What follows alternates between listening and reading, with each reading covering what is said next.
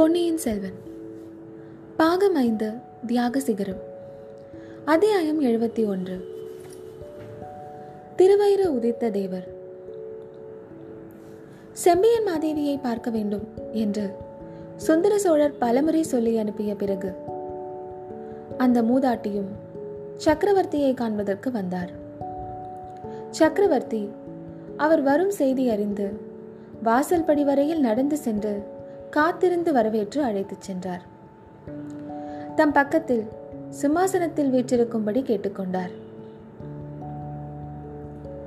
அரசர் கரிசே அடுத்தடுத்து துயரமான செய்திகளை கேட்டு நொந்திருக்கும் என் உள்ளம். தாங்கள் உடல்நலம் பெற்றிருப்பதை பார்த்து திருப்தி அடைகிறது. இறைவன் அருளால் நெடுங்காலம் தாங்கள் சிரஞ்சீவியாக வாழ்ந்திருந்து இந்த உலகத்தை பரிபாலித்து வர வேண்டும். என்று முதிய பிராட்டியார் கூறினார். அன்னையே என் கால்கள் மீண்டும் நடக்கும் சக்தி பெற்றிருப்பதை குறிப்பிடுகிறீர்கள். அதை பற்றி எனக்கும் திருப்திதான். இந்த சோழ நாடெல்லாம் போற்றி வணங்கும் தாங்கள் வரும்பொழுது கூட எழுந்து வரவேற்க முடியாதவனாக இருந்தேன். ஊமையும் செவிடுமான ஒரு தெய்வ பெண்மணியின் அன்பின் சக்தியால் என் கால்கள் இழந்திருந்த இயல்பை மீண்டும் பெற்றன. எழுந்து நின்றும் நடந்து வந்தும் தங்களை வரவேற்கும் பாக்கியம் பெற்றவனானேன். ஆயினும் தேவி நான் உயிர் வாழ்ந்திருப்பது பற்றி திருப்தி அடையவும் இல்லை. இனி நெடுங்காலம் உயிர் வாழ விரும்பவும் இல்லை. தாங்கள் அத்தகைய ஆசை எனக்கு கூற வேண்டாம் என்றார் சுந்தர சோழர். சக்கரவர்த்தி தங்கள் குலத்து முன்னோர்கள் வீர சொர்க்கத்தையோ சிவபதத்தையோ அடைந்தார்கள். தங்களுக்கும் பரலோகத்தில் அவர்கள் இடம் தேடி வைத்திருப்பார்கள். உரிய காலம் வரும் பொழுது சிவகணங்கள் வந்து தங்களை அழைத்து போவார்கள். ஆனால் அத்தகைய பதத்தை அடைவதற்கு தாங்கள் அவசரப்படக்கூடாது. இந்த உலகில் தங்களுக்கு இன்னும் கடமைகள் எவ்வளவோ இருக்கின்றன. நேர்மை நெறி பிறழாத தங்கள் ஆட்சியின் கீழ் மக்கள் மகிழ்ச்சியுடன் வாழ்கிறார்கள். சிவாலய கைங்கரியங்கள் நாடெங்கும் நடைபெற்று வருகின்றன. சைவர்கள் வைணவர்கள் புத்தர்கள் சமணர்கள் முதலான பல மதத்தினரும் தங்கள் ஆயுள் நீடிக்க வேண்டும் என்று பிரார்த்தனை செய்து வருகிறார்கள். என்றார் செம்பியன் மாதேவி. தாயே அவர்கள் யாரும் இனி அத்தகைய பிரார்த்தனை செய்யக்கூடாது. அது என் மனவேதனையை நீடிக்க செய்யும் பிரார்த்தனையே ஆகும். சோழ நாடு அளித்த வீரர்களுக்குள்ளே வீராதி வீரனான ஆதித்த கரிகாலனை பறிகொடுத்துவிட்டு நான் இந்த உலகில் நெடுங்காலம் உயிரோடு இருக்க வேண்டுமா? என்றார் சுந்தர சோழர். சக்கரவர்த்தி புத்திர சோகம் மிக கொடியதுதான். ஆனாலும் விதியின் வலிமையை பற்றி பேதையாகிய நான் தங்களுக்கு சொல்ல வேண்டியதில்லை. கிருஷ்ண பகவான் அர்ஜுனனுடன் இணைபிரியா தோழராக இருந்தார். காக்கும் கடவுளாகிய திருமாலின் அவதாரம் கிருஷ்ண பரமாத்மா. ஆனால் அவரால் கூட அரவானையும் அபிமன்யுவையும் காப்பாற்றிக் கொடுக்க முடியவில்லை. அத்தகைய வீர புதல்வர்களை இறந்த பிறகும் அர்ஜுனன் உயிர் வாழ்ந்திருக்கவில்லையா? பெற்ற பிள்ளைகளின் மீது ஆசை இல்லாதவன் இல்லையே அர்ஜுனன். மண்ணுயிரை காக்கும் பொருட்டு நீ உன் உயிரை காத்துக்கொள்ள வேண்டும் என்று கிருஷ்ண பரமாத்மா போதித்ததை ஏற்றுக்கொண்டு அர்ஜுனன் உயிர் வாழ்ந்தான். சக்கரவர்த்தி கிருஷ்ண பகவான் அர்ஜுனனுக்கு செய்த போதனை தங்களுக்கும் பொருத்தமானது. தாயே அபிமன்யு போர்க்களத்தில் வீரப்போர் புரிந்து மரணமடைந்தார். வீர சொர்க்கம் ஏதினான் சக்கரவர்த்தி தங்கள் குமாரன் வீரத்தில் அபிமன்யுவுக்கு குறைந்தவன் இல்லையே. பன்னிரெண்டாம் வயதில் சேவூர் போர்க்களத்திலும் பதினெட்டாம் பிராயத்தில் வீரபாண்டியன் இறுதிப் போரிலும் ஆதித்த கரிகாலன் புரிந்த வீர செயல்களை இந்த உலகம் என்றும் மறக்காதே. அபிமன்யுவை கடைசியில் பலர் சூழ்ந்து அவனை நிராயுத பாணியாக்கி அதர்ம யுத்தம் செய்து கொண்டார்கள் அதுபோலவே ஆதித்த கரிகாலனையும் தந்திரத்தால் தனிமைப்படுத்தி சதிகாரர்கள் பலர் சூழ்ந்து நின்று திடீரென்று தாக்கிக் கொன்றார்கள்.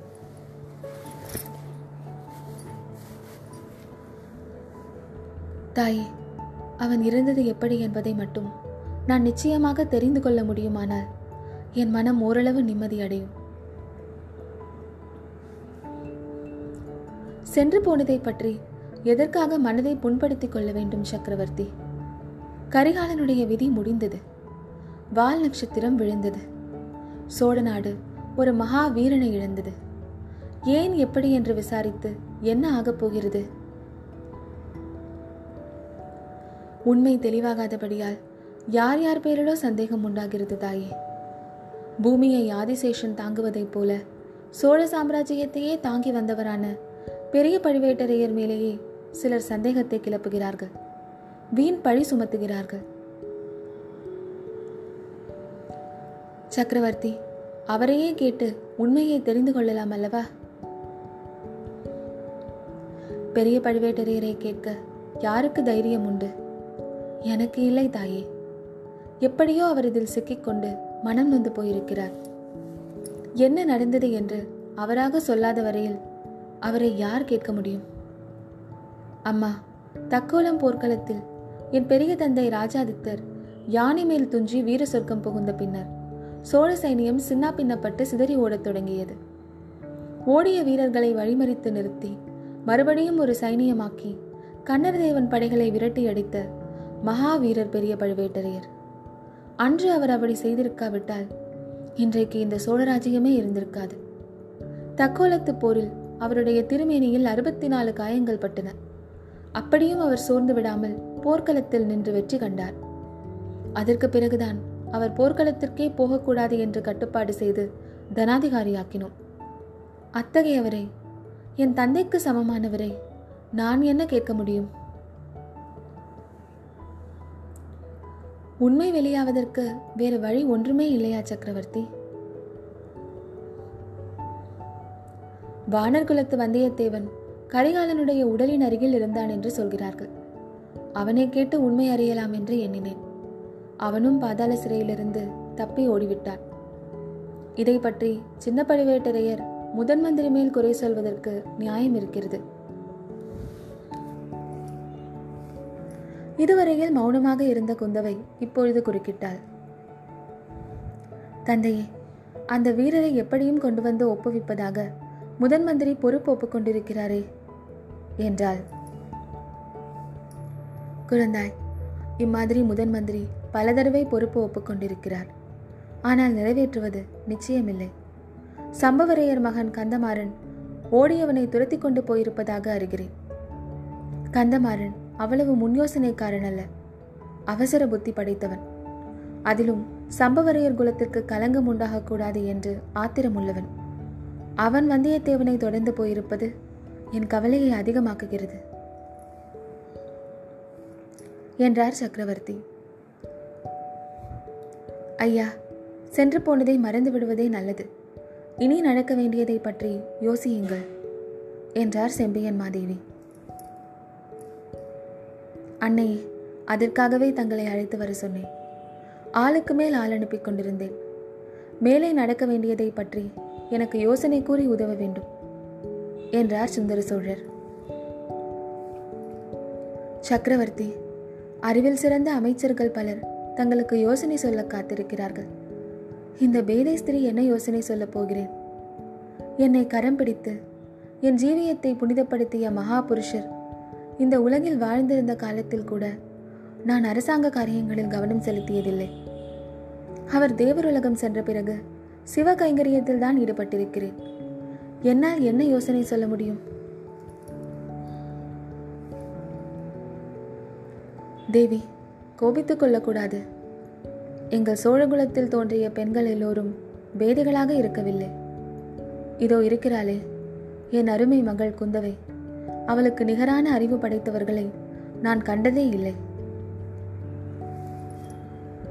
மன்னிக்க வேண்டும் சோழ சக்கரவர்த்தி. நான் சோழகுலத்தில் பிறந்தவள் இல்லையே. மழவரையர் குலத்தில் பிறந்தவள் தானே என்றார் முதிய பிராட்டியார். எந்த குலத்தில் பிறந்தாலும் பெண்கள் அறிவுடையவர்களாக இருக்கலாம். பிறந்த குலம் புகுந்த குலம் இரண்டுக்குமே நன்மை உண்டாக்கலாம். பெண்கள் வெறும் பிடிவாதம் பிடித்து பிறந்த குலமும் புகுந்த குலமும் அழிந்து போவதற்கு காரணமாவதும் உண்டு. தாயே தாங்கள் அத்தகைய குலநாசத்திற்கு காரணமாக போகிறீர்களா?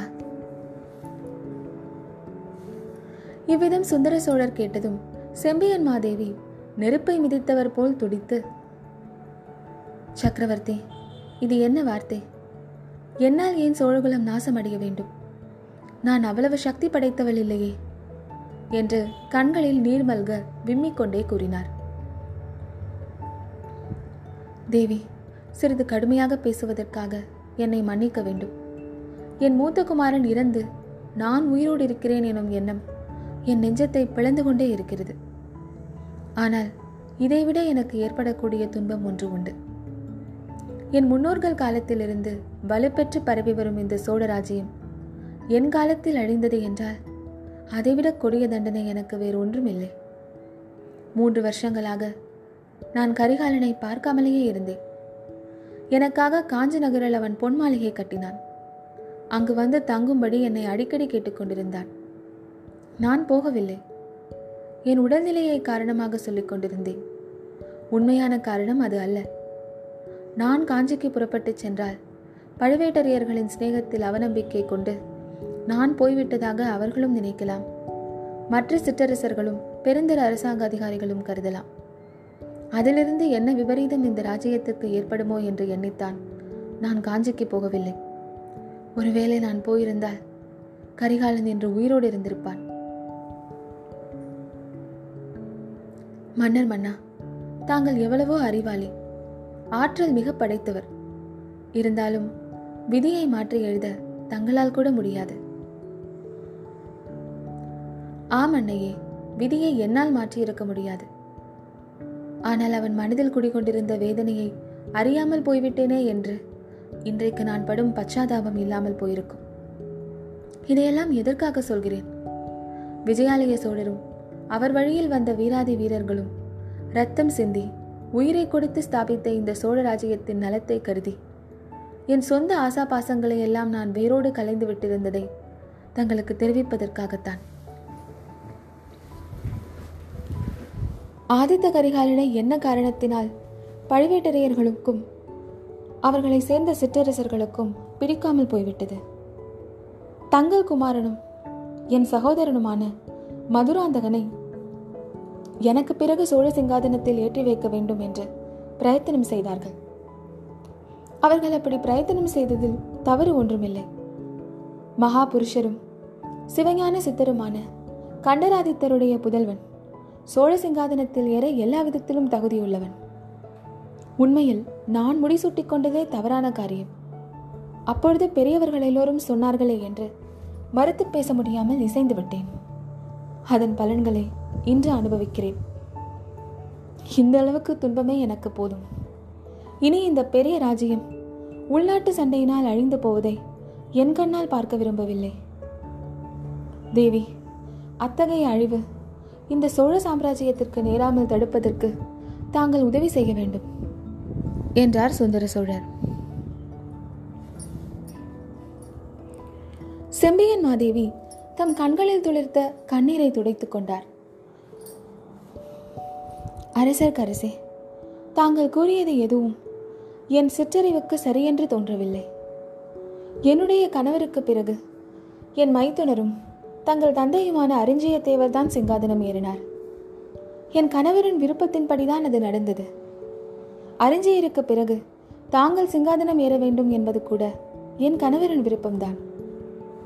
மூன்றுலகையும் ஒரு குடையில் ஆண்ட தாங்கள் பாட்டனார் பராந்தகத்தேவரும் அவ்வாறு ஏற்பாடு செய்துவிட்டு சென்றார். ஆகையால் தாங்கள் சோழ சிங்காதனம் ஏறியதில் முறை தவறு எதுவும் இல்லை. என்னுடைய நாதர் சிவபக்தியில் ஈடுபட்டு ஆத்மானுபூதி செல்வராக விளங்கினார். ராஜரீக காரியங்களில் அவருடைய மனம் ஈடுபடவில்லை. ஆகையால் அவருடைய காலத்தில் சோழராஜ்யம் சுருங்கிக் கொண்டு வந்தது. தாங்கள் பட்டத்திற்கு வந்த பிறகு மறுபடியும் ராஜ்யம் விஸ்தரிக்கப்பட்டது. தெற்கேயும் வடக்கேயும் தோன்றியிருந்த பகைவர்கள் அழிக்கப்பட்டார்கள். இப்படி ராஜ்யம் மேன்மையுறுவதற்கு முக்கிய காரணமாக இருந்தவன் தங்கள் அருமை செல்வன் ஆதித்த கரிகாலன். அவனுக்கு உலகமறிய இளவரசு பட்டம் கட்டப்பட்டது. அதை மாற்றி என் மகனுக்கு ராஜ்ய உரிமையை அளிக்க வேண்டும் என்பதற்கு நான் எப்படி சம்மதிக்க முடியும்? நான் சம்மதித்தாலும் உலகம் சம்மதிக்குமா? ராஜ்யத்தின் மக்கள் சம்மதிப்பார்களா? சக்கரவர்த்தி உள்நாட்டு சண்டையினால் ராஜ்யம் அழிவதை தடுக்க விரும்புவதாக சற்று முன்னால் சொன்னீர்கள். ஆதித்த கரிகாலனை புறக்கணித்துவிட்டு என் புதல்வனுக்கு பட்டம் கட்டியிருந்தால் அதே உள்நாட்டு சண்டை நேர்ந்திருக்காதா? ராஜ்யம் அழிந்திருக்காதா? என்று கேட்டார். ஆம் தாயே அதனாலே தான் நானும் தயங்கிக் கொண்டிருந்தேன். எல்லோரையும் சமரசப்படுத்தி அனைவரும் ஒப்புக்கொள்ளக்கூடிய ஏற்பாடு செய்ய பிரயத்தனப்பட்டேன்.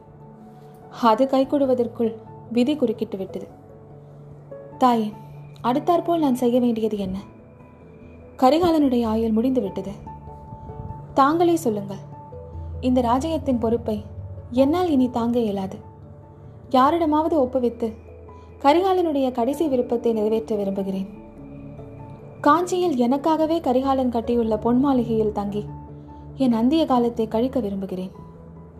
இப்போது யாருக்கு பட்டம் கட்டுவது? அதை சொல்லுங்கள். அருள்மொழியை காட்டிலும் மதுராந்தகன் பிராயத்தில் மூத்தவன். என்னை விட இளையவன். ஆனாலும் அவனுக்கு சிறிய தந்தை முறையில் உள்ளவன். கொடும்பாளூர் வேளாரும் திருக்கோவலூர் மலையமானும் அருள்மொழிக்கு பட்டம் கட்ட வேண்டும் என்கிறார்கள். தர்மத்திற்கும் நியாயத்திற்கும் குலமுறைக்கும் விரோதமான இந்த காரியத்திற்கு நான் எப்படி உடன்பட முடியும்? அல்லது தாங்களே தான் எப்படி உடன்பட முடியும்? அண்ணே எனக்கு உதவி செய்யுங்கள். மதுராந்தகனுக்கு முடிசூட்ட தங்கள் சம்மதத்தை தெரிவியுங்கள். அதை வைத்துக்கொண்டு நான் சேனாதிபதி பெரிய வேளாரையும் திருக்கோவலூர் மலையமானையும் சம்மதிக்க செய்வேன். தங்கள் சம்மதத்தையும் அனுமதியையும் தெரிவித்து இந்த சோழ சாம்ராஜ்யத்தை காப்பாற்றி புண்ணியத்தை கட்டிக்கொள்ளுங்கள் என்றார் சுந்தர சோழ சக்கரவர்த்தி. செம்பியன் மாதேவி ஐயா என் சம்மதத்தை கேட்க வேண்டாம். சிவப்பதம் அடைந்த என் இறைவர் எனக்கு இட்ட கட்டளைக்கு மாறாக நான் நடக்க முடியாது. ஆனால் ராஜ்ய விவகாரங்களில் நான் இனி குறுக்கிடப் போவதில்லை. மதுராந்தகனை அழைத்து அவன் சம்மதத்தை கேட்டு எப்படி உசிதமோ அப்படி செய்து கொள்ளுங்கள் என்றான். ஆமாம் ஆமாம். மதுராந்தகனை அழைத்து அவனுடைய சம்மதத்தை கேட்டுக்கொண்டுதான் எதுவும் தீர்மானிக்க வேண்டும். அதற்கும் தங்கள் உதவி வேண்டும். தேவி மதுராந்தகன் எங்கே? என்றார் சக்கரவர்த்தி. செம்பியன் மாதேவி தம் தொண்டை அடைக்க நான் தழுதழுக்க மதுராந்தகன் எங்கே? சென்ற மூன்று தினங்களாக அந்த கேள்வியை தான் நானும் கேட்டுக்கொண்டிருக்கிறேன். யாரும் மறுமொழி சொல்லவில்லை. அரசே என் புதல்வன் எங்கே? கோட்டை தளபதி சின்ன பழுவேட்டரையரை கூப்பிட்டு கேளுங்க என்றார். சின்ன பழுவேட்டரையர் தங்களை கேட்க வேண்டும் என்கிறார். தாங்களும் முதன் மந்திரி அனிருத்தரும் ஏதோ சூழ்ச்சி செய்து மதுராந்தகனை மறைத்து வைத்திருப்பதாக குற்றம் சாட்டுகிறார் அன்னையே இப்போது சின்ன பழுவேட்டரையரையும் முதன் மந்திரியையும் அழைத்து வர செய்கிறேன். அனுமதி கொடுங்கள் என்றார் சக்கரவர்த்தி. அப்படியே அழைத்து வர செய்யுங்கள் நானும் அவர்களை கேட்கிறேன் என்றார் செம்பியன்மாதேவி குந்தவை உடனே வாசல் பக்கம் சென்று அங்கிருந்த காவலர்களிடம் சொல்லி அனுப்பினார். சிறிது நேரத்திற்கெல்லாம் முதன் மந்திரியும் சின்ன பழுவேட்டரையரும் வந்தார்கள். சக்கரவர்த்தி சின்ன பழுவேட்டரையரை நோக்கி தளபதி சோழ நாடு போற்றி வணங்கும் மூதாட்டியார் நீர் கேட்ட அதே கேள்வியை கேட்கிறார். மதுராந்தகன் எங்கே? என்று வினவுகிறார். மதுராந்தக தேவரை பற்றி தாங்கள் அறிந்ததை சொல்லுங்கள். தங்கள் சந்தேகத்தையும் ஒளிவு மறைவின்றி கூறுங்கள் என்றார். சின்ன பழுவேட்டரையர் கூறினார் தேவியாரின் சிவபக்தியும் சீலமும் உலகம் அறிந்தவை. சோழ நாட்டு மக்கள் அவரை நடமாடும் தெய்வமாக கருதி போற்றுகிறார்கள். அதே போலத்தான் நானும் போற்றுகிறேன். நான் இப்போது தெரிவித்துக் கொள்வதை குற்றம் கூறுவதாக எண்ணக்கூடாது. எந்த காரணத்தினாலோ? தேவியார் தமது குமாரர் சோழ சிங்காதனம் ஏறுவதை விரும்பவில்லை. இதுவும் எல்லோரும் அறிந்தது. மூத்த பிராட்டியாரை காட்டிலும் எனக்கோ மற்றவர்களுக்கோ அவருடைய புதல்வர் விஷயத்தில் அதிக அன்பு இருக்க முடியாது. இருந்தாலும் மர்மமாக இருக்கும் சில விஷயங்களை விளக்குதல் அவசியமாக இருக்கிறது. அதிலும் சக்கரவர்த்தி மதுராந்தகரை கொண்டு வருக என்று அடியனுக்கு கட்டளையிட்டிருப்பதால் என்னுடைய சில சந்தேகங்களையும் வெளியிட வேண்டி வருகிறது. மூன்று நாட்களுக்கு முன்னால் மூத்த எம்பெருமாட்டியும் மதுராந்தகத்தேவரும் கோட்டைக்கு வெளியே சென்றார்கள். புஷ்ப திருப்பணி செய்யும் சேந்தன் அமுதனுடைய குடிசைக்கு சென்று க்ஷேமம் விசாரித்தார்கள். பிறகு தேவியார் மட்டும்தான் கோட்டைக்கு திரும்பி இருக்கிறார். சிறிது நேரத்திற்கு பிறகு நானும் என் தமையனாரும் கோட்டை வாசலுக்கு சற்று தூரத்தில் நின்று கொடும்பாளூர் வேளாருடன் பேசிக் கொண்டிருந்தோம். மதுராந்தகத்தேவரை பற்றி நான் விசாரித்துக் கொண்டிருந்த சமயத்தில் யானை பல்லக்கு பரிவாரத்துடன் சிலர் கோட்டைக்குள் நுழைந்தார்கள். மதுராந்தகத்தேவர் வாழ்க என்ற கோஷமும் கேட்டது. முதன் மந்திரி அவர்கள்தான் எனக்கு அப்போது அதை சுட்டிக்காட்டினார் யானை மேல் இருந்தவர்தான் மதுராந்தகத்தேவர் என்று கூறினார். எனக்கு அதை பற்றி சிறிது சந்தேகம் ஏற்பட்டது. பிறகு சக்கரவர்த்தியின் கட்டளைப்படி கோட்டை காவல் என் வசத்தில் வந்தது. என் அரண்மனையில்தான் மதுராந்தகர் தங்குவது வழக்கம். அன்று இரவு அதை பற்றி நான் விசாரிக்கவில்லை. மறுநாள் விசாரித்த பொழுது என் அரண்மனைக்கு வரவில்லை என்று தெரிந்தது. பின்னர் கோட்டை முழுவதும் தேடி பார்த்தோம்.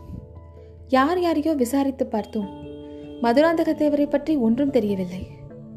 கோட்டைக்குள் பிரவேசித்தவர் எப்படி மாயமாய் மறைந்தார்? தேவியாரும் முதன் மந்திரியும் இப்பொழுதுதான் நான் சொல்லப் போவதற்காக மன்னிக்க வேண்டும். அவர்கள் இருவரும் ஏதோ சூழ்ச்சி செய்து மதுராந்தகர் பீதி கொள்ளும்படியான செய்தி எதையோ அவரிடம் சொல்லி இந்த நகரத்தை விட்டும் நாட்டை விட்டுமே ஓடிப்போகும்படி செய்துவிட்டார்கள் என்று சந்தேகப்படுகிறேன். நான் சொல்வது தவறாக இருந்தால் மீண்டும் பெரிய பிராட்டியாரின் மன்னிப்பை கோருகிறேன்.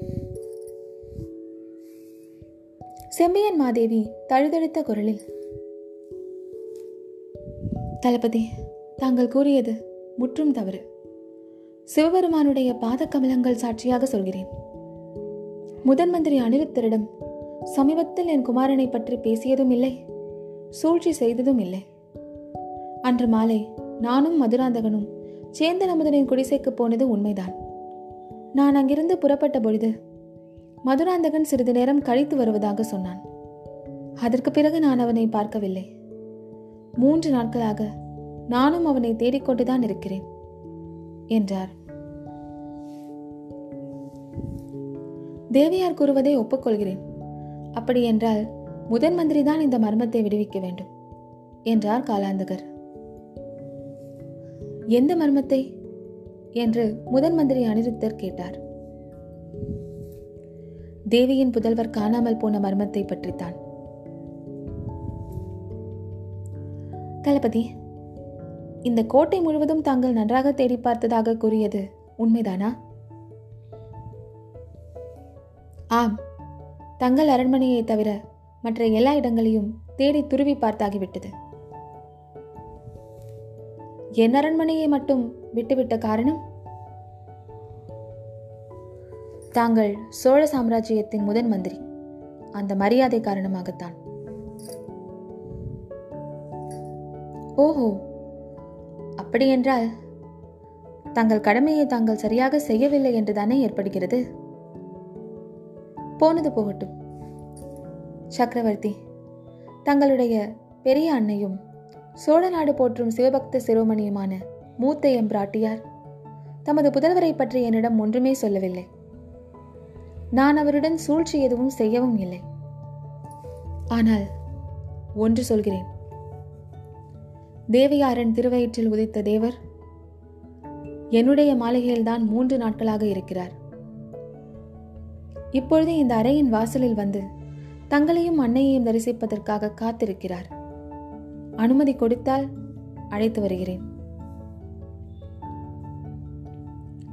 இவ்வாறு முதன் மந்திரி கூறியதும் அங்கிருந்தவர்கள் ஒவ்வொருவரும் அடைந்த வியப்பை சொல்லி மாறியது.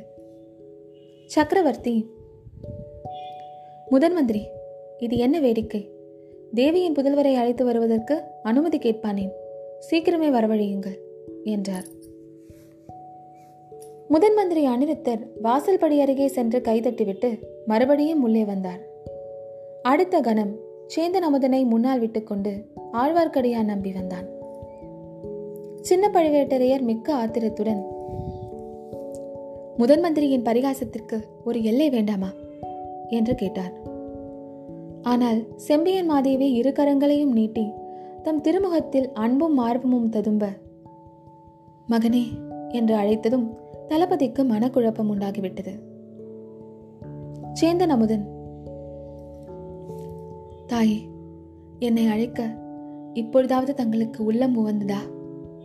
அது நான் செய்த தவத்தின் பயன்தான் என்று கண்களில் நீர் ததும்ப சொல்லிக்கொண்டு செம்பியன் மாதேவியை நெருங்கினான். மதுராந்தக உத்தம சோழன் என்று சரித்திரத்தில் புகழ்பெற்ற சிவபக்தி செல்வனை திருவயிறு வாய்த்த தேவி அன்புடன் அணைத்துக்கொண்டு மெய்மறந்து ஆனந்த கண்ணீர் பொழிந்தார்.